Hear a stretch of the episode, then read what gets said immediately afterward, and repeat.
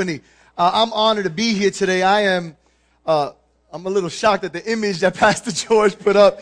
Um, yeah, it was a different time in my life. it was a different season, pre-marriage and pre, uh, you know, before becoming a adjunct professor at the seminary and a pastor, uh, associate pastor down in Lower Manhattan. It was an interesting time where God was forming us, where God was forming us. And I'm honored today. I, I come um, bring, bringing greetings from Abounding Grace Ministries, your brothers and sisters down in the Lower East Side of Manhattan uh, Alphabet City, Loisaida, however you are familiar with it. God is doing a great work there, and I come as a representative of, of the Lord, but of that house as well. Our senior pastor is Pastor Rick Del Rio, and for 30 years plus, he and his family and the church have been ministering down in that community. And it's a similar heart to what you guys are doing here. You love each other, and you love the community you serve. So I bring you greetings from that part of New York. But I just want to say thank you so much for the invitation. I want to say thank you so much to Pastor George and, and Michelle and the other pastoral staff, Mark and, and Pastor Gary, and I'm going to miss names, so please forgive me, Louis and, and others, and just friends that I've gotten to know over the years. Uh, thank you for sharing, uh, for inviting me here and letting me share with you today. I count it a great privilege to be here um, and, and, and speak what God has put on my heart. It's amazing, and I want to highlight today that the worship was so in tune with what God has placed on my heart. You guys sang the word. You ministered and invited people to participate in what I believe God has given us today to reflect on. So thank you for your sensitivity to the Spirit. And above all, all else, let's thank God that He's speaking to us. That He's speaking to us through worship and hopefully now through this word. Amen? Is there anyone here that is a follower of Jesus? Someone who's a disciple of the Most High God, and you walking in relationship with Jesus. Someone here that a part of that, can you be that person? Stand up to your feet then and let's give him praise because you know that he is deserving of the honor and the glory and the praise. I was blind, but now I see. I was lost, but now I'm found. Come on. And what's your testimony? Worship God from that place. We bless you, Lord. We thank you, Lord. We acknowledge you today. Your will be done. Your kingdom come on earth as it is in heaven. Amen? So if you're a disciple of Jesus, I'm going to ask you to repeat after me this morning. I have been crucified with Christ. And no longer I live, but Christ lives in me. The life I live in the body, I live by faith in the Son of God who loved me and gave himself for me. Let that be what guides our life every day. I am dead, but Christ is alive in me. Lord, we give you this time today we ask that our hearts would be receptive, our spirits, our minds, our souls, every part of us, Lord God, would be open to what you want to say and do today, Lord God. Not me, Lord God, and not the preparation I put in, but your word and your spirit moving and touching lives, building your church in this part of the Bronx, oh God, in, in New York, in this region, Lord God. We say, have your way because we know a lot is at stake, oh God. Many, Lord God, are still lost. Many have yet to receive you, and we want to be, Lord God, those disciples that lead them to the cross. That we could tell our story and invite them to have their own story with you, Lord Jesus. So we say, Speak. We'll listen, and not only will we listen, but we will obey. That makes all the difference. In Jesus' name we pray and we say, Amen. You may be seated. Really quickly, I'd be remiss if I didn't acknowledge that I don't come here alone. My wife, who's not here, and my son, who's not here, uh, in these seats. Oh, there goes Lorena. This is my beautiful wife, Lorena. Barresueta Carlo. This May we we're going to be married four years, and um, I am blessed with this gift that God has given me. I'm a better man. She is the truth. She is a, a wonderful, wonderful woman uh, who loves God, who loves people, who's, who just enriched my life so much, and she's pouring that into our son. She, when, when Joaquin, our little boy, was born, you might have seen him here worshiping. When he was born, she laid down a, a, career that she built, a business that she built. A designer, graduated from the uh, Parsons School of Design, had a studio in Williamsburg, was doing great work, a lot of notoriety, a lot of attention. But she understood the seriousness of what it is to raise a family, to raise a son. And after seven, eight years of birthing that business, she let it go because she understands that this next generation needs that impartation. And I want to thank you publicly for all you do every day. I love you, baby.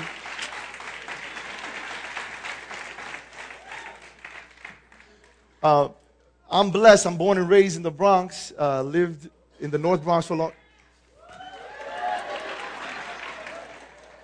I'm born and raised in the Bronx, and I'm, I'm happy to be here. I'm blessed. I told my father, I'm saying, Bob, I'm going to be preaching at the sanctuary. I'm going to be with Pastor George and company. And he goes, Oh, that's awesome. I'll be there. And my father is right here, the Reverend Dr. Louis Carlo. And I'm thankful to have dad here. I'm thankful to have dad here. Let's, let's get ready to share the word. Consider this for a moment. A man bought a hunting dog. Eager to see how he would perform, he took him out to track a bear. No sooner had they gotten into the woods than the dog picked up the trail. Suddenly he stopped, sniffed the ground, and headed in a new direction.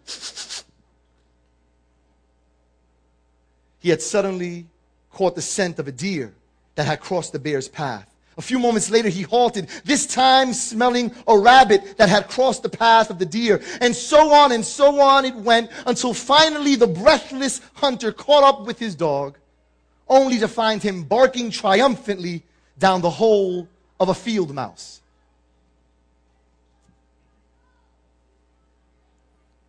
Sometimes we as Christians are like that. We start out with passion resolved to keep Christ first in our lives, but soon our attention is diverted to things of lesser importance. One pursuit leads to another until we've strayed so far from our original purpose. Today, God is asking us to examine our lives, myself included.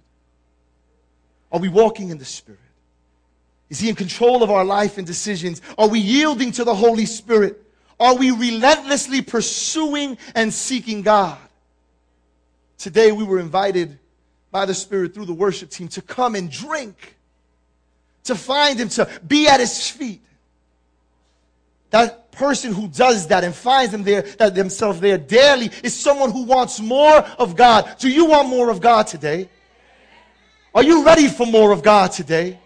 I'm excited for the expansion project. I'm excited that there was once an office here, but now there's pews and seats that's ready to receive the great harvest that God has promised us. I'm excited that behind this wall, there's more to come. But friends, the physical space is only a small part of it. God is expanding us internally, the spiritual body. Are you ready for the more that I have of you spiritually? Are you ready for more of me in order to accomplish the great work I've called you to? You can't do it apart from me, he says. You can't do it apart from me. And like you, I want more of God. In Abounding Grace Ministries, we're hungering and thirsting for God. After 30 years of ministry, we find ourselves at a place where the community has changed. What was once burned down and full of uh, visible drug use and, and people laid out, sprawled out on the street, abandoned lots, now is becoming gentrified. And new money is moving in and the community has changed. And if we're not wise, we're going to miss the opportunity to love our new neighbors. So we're in the same place, family. God is expanding us, not just physically, but spiritually. I want more of the Lord. Today, I want us to leave here filled with the Spirit yet again. Yet again. So you came this week and you knocked down some walls and you prepped. Well, there needs to be some more work in us today. Today, we want to consider one verse Psalm 63, verse 1. King David, we find him in a season where he's longing for God in the midst of a dry and dark season in his life. Let's read the passage. O God, you are my God. Earnestly I seek you. My soul thirsts for you. My body longs for you in a dry and weary land where there is no water. Can you read that with me? I don't know if it's visible. Let's try that together. God, you are my God. Earnestly I seek you. My soul thirsts for you in a dry and weary land where there is no water. In order to fully understand this passage of scripture, we need to understand what's happening, the background in David's life. David is king of Israel, but he's made some mistakes and his family now is in disarray. And he finds himself in the wilderness of Judah, from the palace to the wilderness. He's in the wilderness there, and he's not there uh, because he wanted a vacation in the wilderness. He's in the wilderness because his own son, his flesh and blood, is hunting for him, is looking to get him and snuff out his life because his son wants his father's throne. We see David in this wilderness. He's experiencing chaos, chaos that's happening in the palace, chaos in his home, in his family, and there's a, a, a, torment all around him. A storm is all around him. If you want to read the story, the backstory, it's in 2 Samuel chapters 13 to 19. Maybe take a chance to look at that. I'm not going to go there, but I want to consider that that's the place, the emotional place, the physical space that David is in. And in this moment where everything seems to be in disarray, he's identifying his life with God. The psalmist is expressing his deepest desire. The whole of his being, everything in him yearns and longs and desires for communion with God. His life is as dry and as thirsty as the desert he's in. When David wrote this psalm, this prayer, this hymn, he wasn't in a temple, he wasn't in a worshipful atmosphere. He was in the desert or wilderness, all alone removed and in an obscure place, separated from every comfort, separated from every friend in the palace. In the desert, he suffered thirst. In the desert, he suffered hunger. In the desert, he suffered pain. In the de- desert, he suffered loneliness. In the desert, he suffered exhaustion. There in that solitary place, the man had many needs. Yet King David lets us know that his greatest need is for God and God alone. He tells us, Oh God, you are my God. Earnestly I seek you.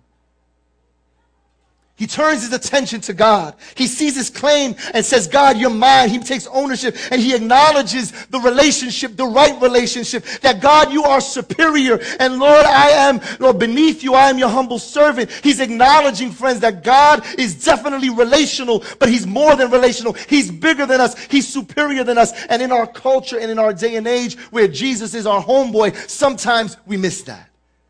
We miss the awesomeness and the greatness of God, where it's so casual and so laid back that we run the risk of treading on a holy God.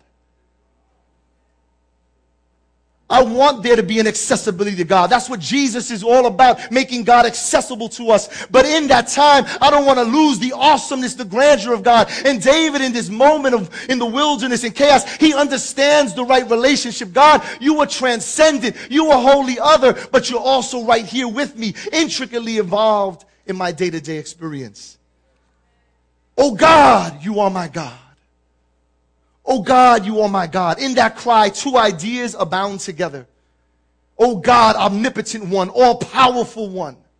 You're my God, the God of relationship. In that statement, he is saying, and we can confidently say today, I am in, I am in relationship with the God of all power. I am in relationship with a God who has all the power to speak to the circumstances around me to make the necessary adjustments, to finish the building project and the spiritual building project. The God of power is present in our midst. And we can call out to him and we can ask for him and we can desire him. He is saying, All powerful God, I am in partnership with you. I trust you and I seek you diligently. Friends, for this project to be super successful, we need to be seeking God diligently waking up early, staying up late. Middle of the night, waking up. You could, fill, you could finish a building and not be spiritually where God wants you to be. I sense it. God's already doing it. I'm here to confirm what is being done. To, to, to charge you on, to push you forward when there's more tasks to be done. And let's come and meet here. Let that not crouch and crouch and, and take out the alone time, the seeking God, the earnestly pursuing God. Earnestly is not just about getting up early. The word earnestly deals with seeking God without delay. When things come up and, and, and pressures come from around, we're not going to wait, well, I'll pray later I'll see God later. No, we stop in the moment and we seek Him. Nothing else matters. Some of us need to shut down some other things in order to find God, to pursue God. When you do that, you begin to realize, I don't need to pursue Him all that much. He's already pursuing me. He's already hot on my trail. All he needs me and wants me to do is stop and give him an opportunity to come and do the bigger, the greater work. I'm excited for the testimonies here in this room. But don't settle. There's more. I'm excited for what God has already done. That you, you have this great moment of transition from one lifestyle to another. But please don't grow content in that. Too much is at stake. God is saying, seek me, thirst for me, come to me. You will find me. And when you find me, everything will continue to change again. But we don't want that next level of change at times. We just want enough that we're not addicted anymore, that we have some freedom, that we can manage our money. That's all. We're good. Don't start asking me for other things. And that's a lot of times what, what keeps us from pursuing God. We are running from God. We sing songs of, of stopping and being in His presence. But in, in, in reality, our life, we're just trying to stay away because we know He might require more of us than we're ready to give. Be fearless, Sanctuary Fellowship. Be fearless. Stop and let Him do the deeper work. Stop and let Him finish what He started so long ago. Or for some of you, recently, I'm going to get into this for a moment. One second. Thank you.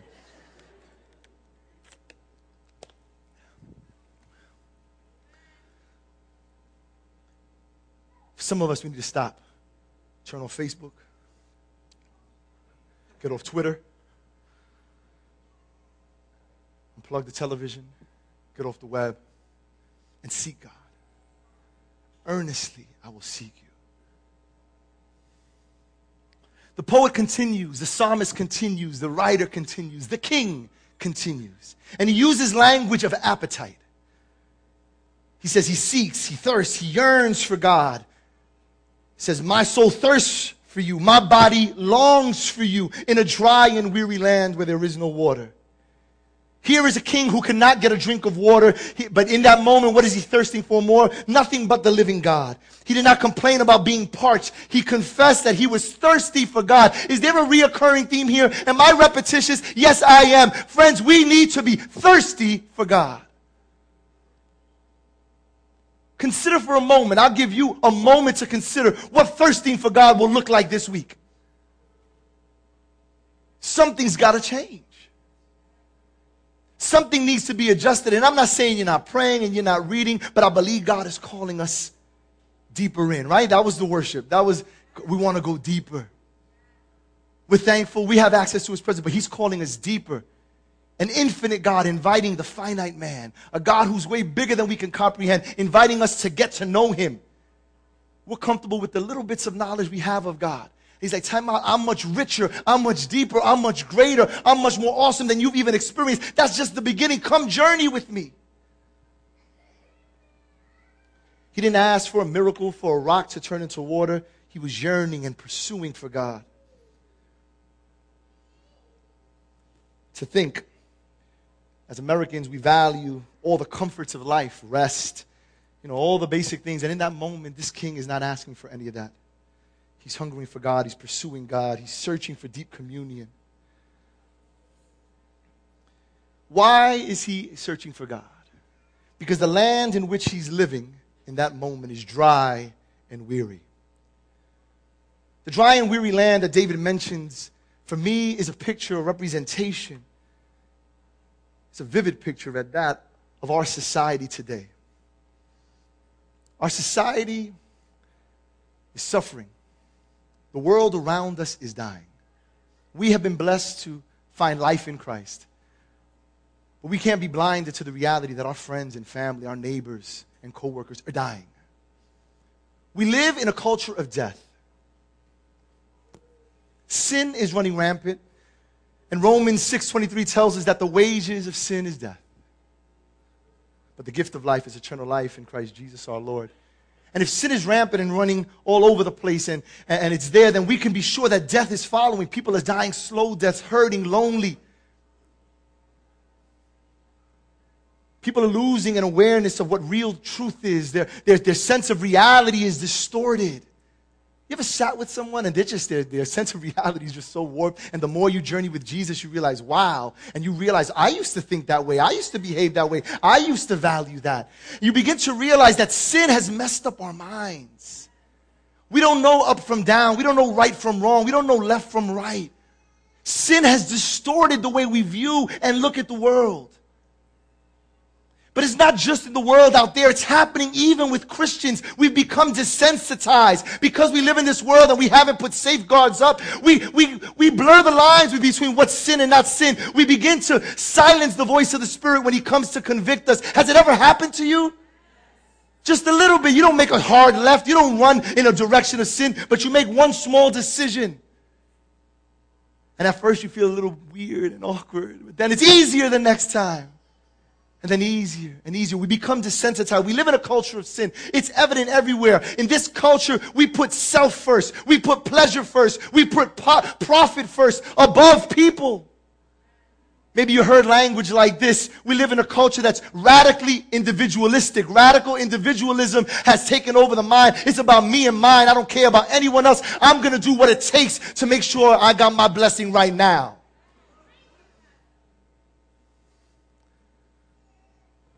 We're putting pleasure, hedonism, the love of feeling good in the moment we're putting that above people and above God. These things are becoming our gods. Consumerism, we want things. We're talking about our society, so don't necessarily feel like I'm coming at you. I'm just looking at the world, what they're selling us, every commercial, every ad. It's about you, how to make your life better. Look at the self help section in the bookstore. It's all about getting your stuff right now. In this culture of death, we're putting these things above God and above people, and they have become our gods my lifestyle is all about. It's about my life.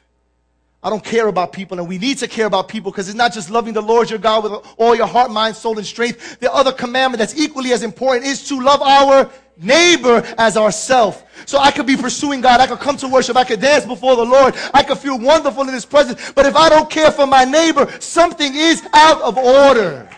My desire for the sanctuary is that as you expand, it will be a place to love and connect with the community in far greater ways than you ever have. And I know this is a house of vision and there's size, but I'm praying that this is a place where your neighbors, who might be of different faiths and might be from different cultural backgrounds, that they will come here and experience truth and life and renewal. Amen. This culture is producing an emptiness that people try to fill with so many other things. It's producing a, a, a, desire to escape the loneliness and this emptiness that they're experiencing. They're doing anything to escape this reality. Parents are escaping their parental responsibilities. Leaders are not leading. Servants aren't serving. There's emptiness. People are trying to escape. There's distractions all over the place. Do you realize how many distractions there are? Have you ever just realized how many things are competing for your attention in any given moment? We're surrounding ourselves then with distractions as well, keeping us from the real truth that we are hungry and thirsty. That we're hungry and thirsty for something far greater than the world could ever give us. So, as a result, under these circumstances, we're creating hopelessly complex lives. We don't know what it is to rest to stop. We're on the go, go, go, go, go, go, go.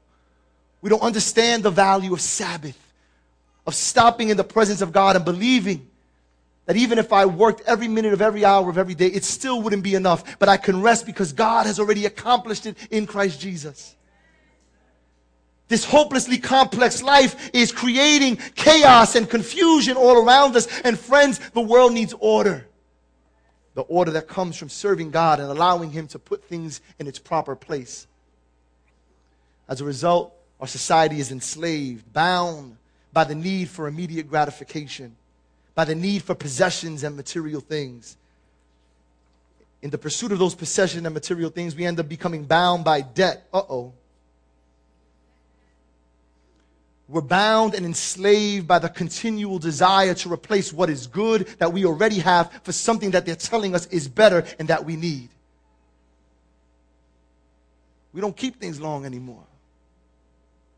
The church of God, the people of God are a holy people, different. We don't need to subscribe and do everything the way the world does. We need to be better stewards that over the overflow that God gives us, we can bless another. Friends, there's some who don't have in our midst. And we need to be there to serve them, to provide for them, to protect for them, to protect them. I'm going to take it one step further and say, have you ever heard the word anorexia? Anorexia nervosa is an emotional disorder. But the word anorexia itself in the Latin means without appetite. An is the prefix, it means without, and orexis is appetite. We live in a spiritual, in a, cli- a climate of spiritual anorexia. People aren't hungering for the truth of who God is. Too many people, including Christians, and this is not for you, then don't put it on, but just I'm assessing the landscape. I'm assessing the environment, giving us lenses by which we can look at the television and the world and our coworkers, not to judge them, but to offer them the life that God has given us. But too many Christians and unbelievers in the world are stuffed with things of the world, things that don't satisfy, and they've lost their appetite for truth, and they lost their appetite for God, and, and, they, and they're trying to figure it out and fill it with other things. Too many Christians are not looking for the bread of life. It's, it scares me, the biblical illiteracy that's rampant, even in churches. People are calling fast food gourmet. They're calling McDonald's five star. McDonald's and White Castle is good once in a while, I can't lie. I like a murder burger occasionally. But it doesn't satisfy in any five star. And, and we're satisfying, we're trying to satisfy, trying to fill ourselves with things that do not nourish us. It's not just the world, friends, it's the people of God as well. It's the people of God as well. These things are slowly but surely killing us. The church, there are few believers out there that really want God and nothing else. Too many people, I see it. I've pastoring for a little while now. I've been in ministry for a while. They want God and something else. They want Jesus as a means to an end. And Jesus says, I am your all in all. I am all that you need. It's not Jesus plus anything. It's Christ and Christ alone. All I need is you. All I want is you. Today I want us to leave this place the way we sang about it. I am hungry and thirsty for God. I am actively pursuing God on a different level than I have because I understand that the culture around me is full of death. And if I'm not careful, I'm going to get sucked into that. I need to pursue you because you alone are life and you alone are nourishment and you alone are sustenance and you alone are the food that keeps me alive. You are the bread of life and I am starving for you. Is someone today, can you lift your hand? Are you starving for God? Are you, are you so desirous? Do you have an appetite? I am not anorexic. I am not without appetite. I am hungry. I am hungry for the living God. And more than just a charismatic experience, the type of hunger that changes the way I live in community and the way I handle myself on the job. And I won't remain silent in anymore in the face of things that are offensive. I won't be rude and disrespectful, but I'll, I'll be a, a, a person of righteousness there. I'll encourage and pray for individuals on my job without fear and worry. It's not just an altar here experience. The hunger does something for us that we're different at the laundromat and we're different at the grocery store and we're different when we're on the bus and we're different when we're on the train and in class. It's a different hunger. The church is guilty of only hungering for God on Sunday mornings. I'm just calling it like I see it. I love you. I know I just met you. I love you though. But I have great concern because we started by saying that we're disciples and followers of God. Don't just say it, they demonstrate it. It's more than words, it's a transformed life because you're eating a different food, your, your, your diet has been altered. I can't tell you what it's going to look like in your life, but some might need to stop doing certain things for a season. And what a beautiful season we're in. It's the Lenten season, it's the season of preparation for Resurrection Sunday. I'm with you always. Thank you. Lent in the Christian calendar is a time of preparation, 40 days of getting ready for Easter Sunday. It's a time where the church, uh, the, the mainline churches, not many uh, non denominational churches really participate in Lent, but it's a time of 40 days where you begin to set your heart in preparation for what Jesus has done and you align yourself with his 40 days in the wilderness of temptation, where he was tempted to eat of what the world had to offer. The enemy came and promised him riches and said, satisfy yourself with this rock. Come on, turn it. He, he invited him to do something and he said, uh-uh. Man doesn't live by bread alone, but out of every word that proceeds out of the mouth of God. My diet is different. And that's what Lent is about, is saying my diet is different. It's not just about not having chocolate. We're only going to have fish on Fridays, no meat. It's bigger than that. It's about saying, I am nourishing myself on Him, the source of life. I am eating and partaking daily of the richness of the table that He's prepared for us. And I'm not going to settle for a crumb. I'm not going to settle for secondhand food. I am going to go to the source of life and say, Nourish me. I am hungry. The world around me is tempting me to eat other things, but I don't want to eat of it. Think of the three Hebrew boys. What a wonderful story. They find themselves in the fiery furnace because they were willing to hold their ground. But long before they were able to stand up and enter in that furnace without fear, they chose to eat differently. They didn't eat the choice foods of that empire. They said, no, we'll keep our diet. We'll keep the Hebrew diet. We'll eat what's all right with us. I can't have. And they couldn't have pernil back then. That was not allowed. Jewish people can't do that. You get what I'm talking about? It's not just the food, it's what we're consuming with our eyes and with our ears and where we're allowing ourselves to be. It's trying to form us and fashion us to be like the culture that looks alive and looks like it's having fun. But you know what? It's really dead. That's the biggest wake up call I experienced. I used to like hanging and chilling and wiling out, and then I realized that's not life. This is life. There's a different hang, there's a different chill, there's a different high. And the enemy's slick. He knows when I'm feeling weak because he'll tempt me, and sometimes he might tempt you to entertain the idea of going back, taking a little nibble.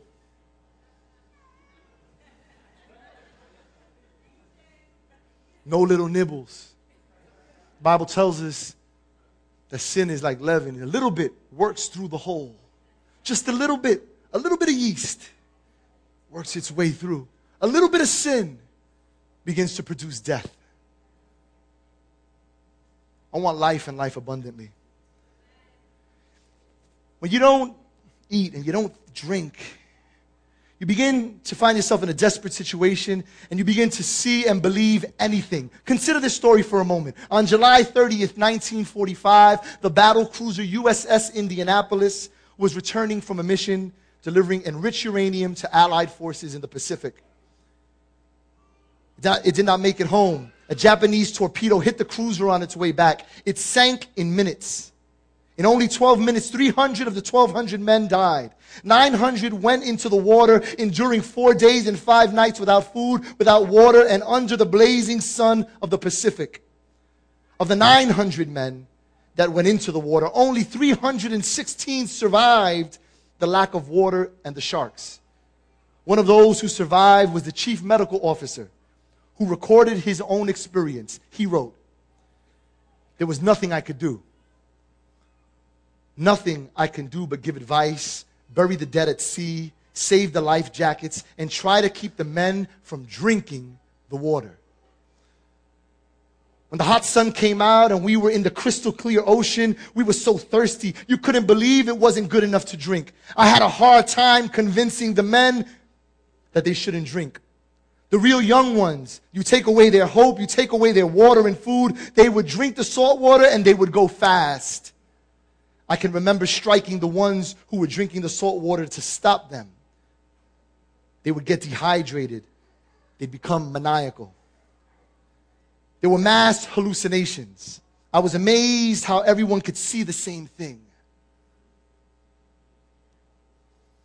One man would see something, then everyone else would see it too. Even I fought the hallucinations off and on. Something always brought me back. When you're hungry and you're desperate, even things that aren't good for you begin to look good. We begin to settle in a dry and weary land. We begin to settle for mirages in the desert. You ever heard the word mirage? It's not just a club. Remember the club? Remember the club? Remember the mirage? It's not just a club.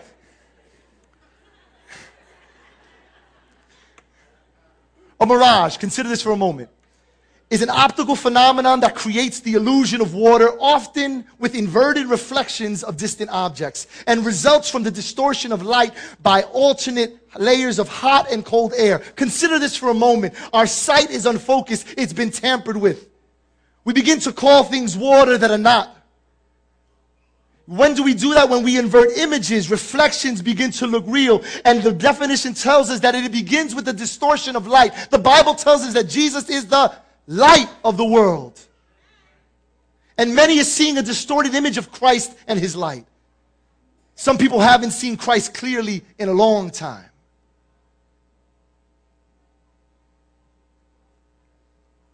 The definition goes on to say that there are alternate layers of hot and cold air.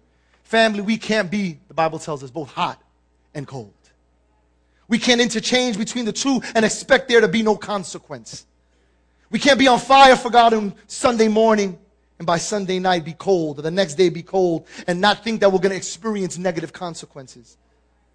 For too many of us, it means that we're settling for mirages. Thirsty people begin to see things, and they look and appear real, but they're not. It looks like it's going to satisfy you, but they're not. And they never can. Maybe in your life it's been a relationship. And maybe in your life it's been the pursuit of a degree or some other achievement on the job. Maybe in your some life is looking for that experience, that high. I want to jump off the plane. I want to do all this crazy cuckoo stuff. Thinking. Maybe you're setting some real big, audacious goals, and none of those things in, of, in and of themselves are wrong. But when that's what we're looking to satisfy a thirsty soul, a thirst in our marriage, it just doesn't do it. It can never satisfy. Friends, the thirstiness that we're talking about today comes by two reasons. One of them is those who don't drink, and I don't think you're guilty of not drinking. I think we're in a house where the leadership has made it clear. The worship team invites you to come and drink of the water. But another thirstiness comes in a season where God is ready to expand you.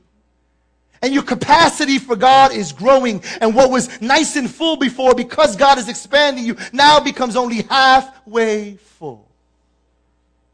You feel me? Say, I feel you. I don't think you're guilty, and maybe you are, and you have to address that. But I come here to speak to a church that has been seeking God. And because they're seeking God, they're seeing the benefits of that. But in doing so, God is saying you're really more thirsty than you realize because what I'm preparing you for, the capacity that you have right now is not enough. I want to open you up. I want to deepen you. I want to put more of me in you. And that for us should make us thirsty. That for us should make us go back to Him more and not fill it with just more mindless work more busyness and settling for mirages. I'm here to let you know if you're feeling thirsty in this season of building, it's because not that you're far from God, is God is saying, I want more of you and you need more of me.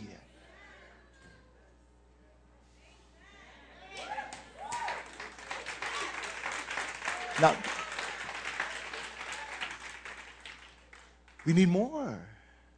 More and not in a hoarding type of way, not in a gluttonous, just keep it to myself. The more of God that just changes everything, that just turns it all around. Like when you first met Him and everything changed and you loved it. He's like, oh, snap, this is new.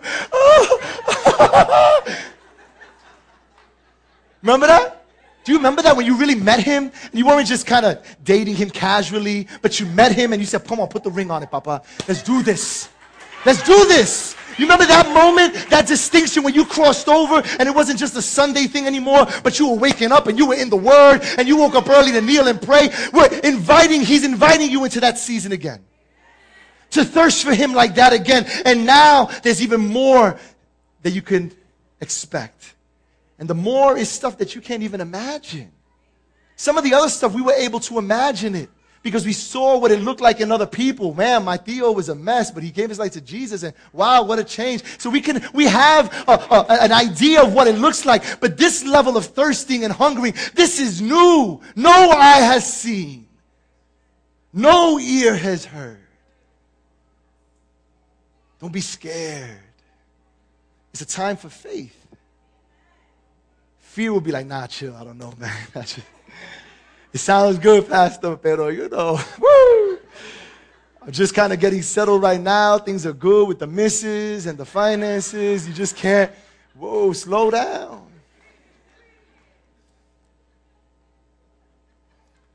We need to be a hungry people.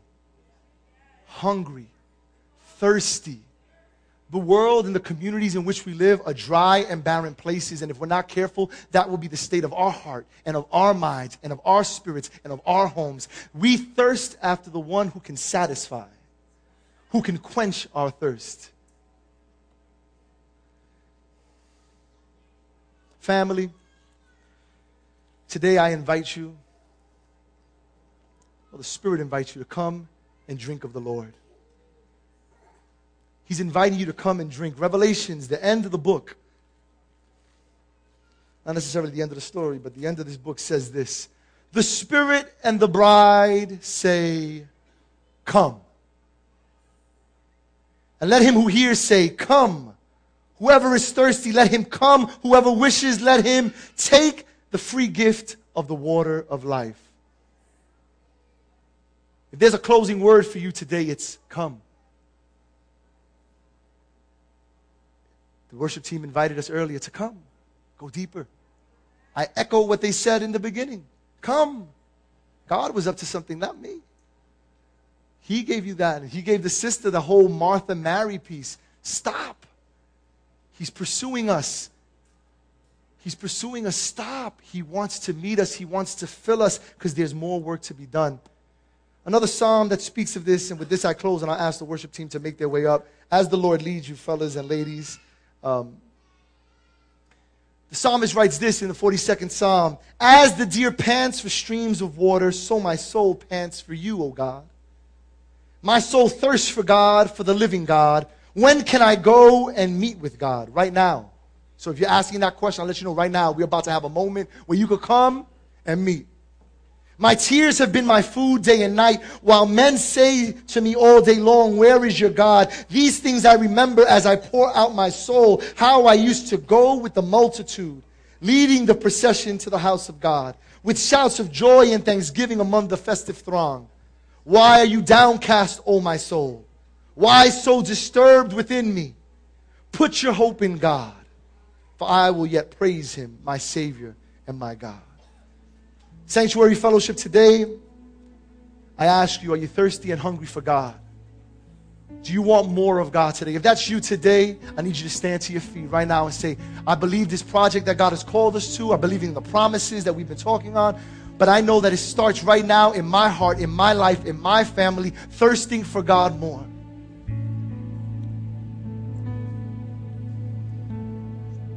If you could just close your eyes and free ourselves from the distractions of who's around. Just take a moment. Hear the Spirit inviting you. Come. The Spirit and the bride say, Come.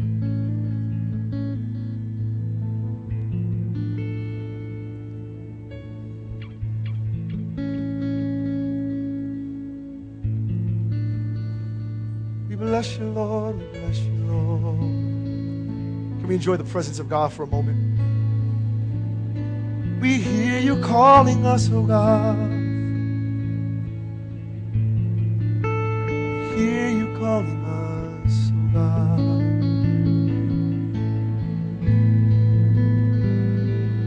will come to you today. That you might satisfy our needs.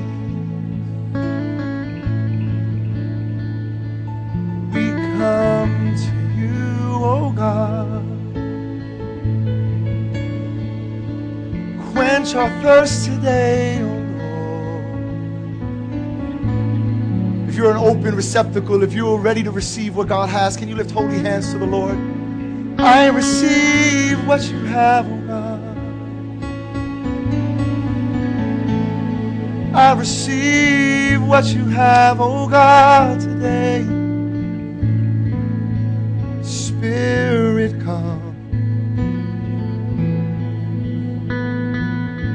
You know it's a life or death situation for you, you need to leave here with more than just an encounter, but with a lifestyle change. I'm going to let you know these altars right here are wide open. If you want this to be more than just something that happened on March 10th, but it is a shifting, a season changing in your life where you are going to pursue Him and thirst for Him and hunger for Him more than ever because you know He's expanding your capacity for Him. I'm going to invite you right now to come and say, I'm taking a step of faith. I'm willing to make the necessary adjustments that I would feast on you and only you, O oh God that I would drink of the living water and nothing else. No more Coca Cola.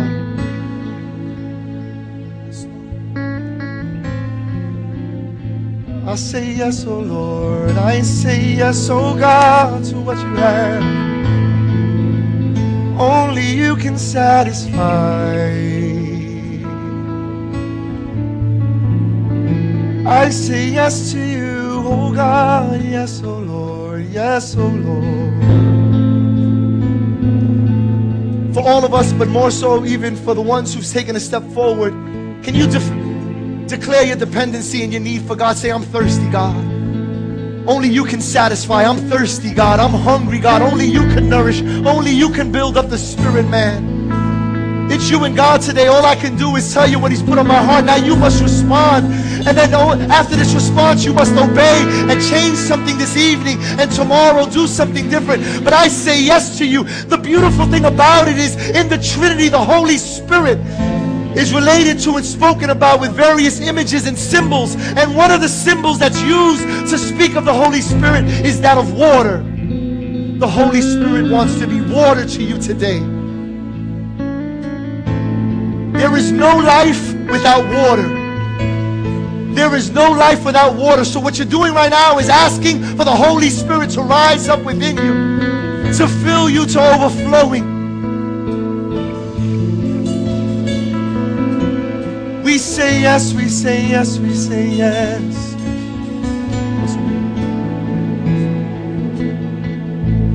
Oh, oh. oh.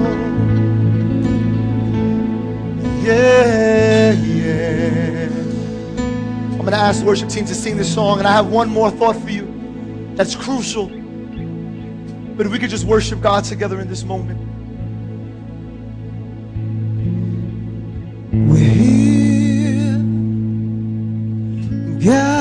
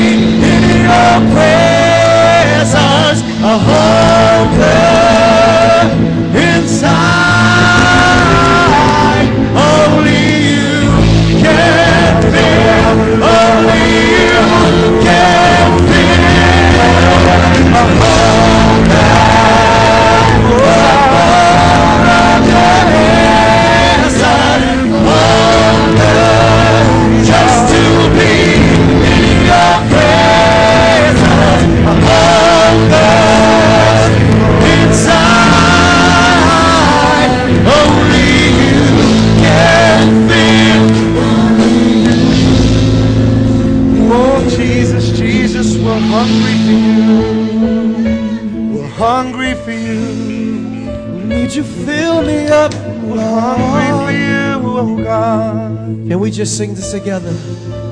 Just say, just say, fill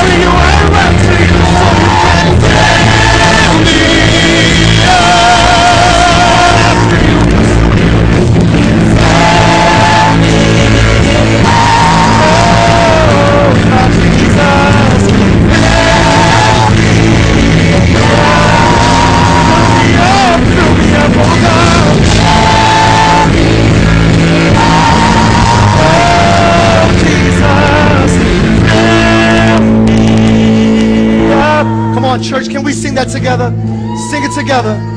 Fill me. Fill us up, fill us up as one body, one church. Fill us up. Fill us up, oh Lord, to overflowing, God. Fill us up. I leave you with this. This lady, this woman in the Gospels goes to the well to fetch water because she was naturally thirsty. Physically, she was thirsty. And little did she know that at that moment of going to the well, she would encounter the man that would change her everything. And they have this full discussion, and at some point, it gets to this. Everyone who drinks this water will be thirsty again, the water that's in the well. But whoever drinks the water I will give him will never thirst. Indeed, the water I give him will become in him a spring of water welling up to eternal life. I'm not settling for a drop anymore or a cup. He's promised that a well would spring up from within us. Let that be a desire of your heart, a desire of this church, that a well would spring up from within us. If the world around us and the community around us is really dry and parched and thirsty, then it needs more than just a cup. It needs to be saturated, and this place needs to be flowing out from every door, from every person, and saturating a dry ground that's out there. I'm going to ask them to sing that bridge one more time. I'm going to pass it over to Pastor George. But don't leave here the same. We don't come to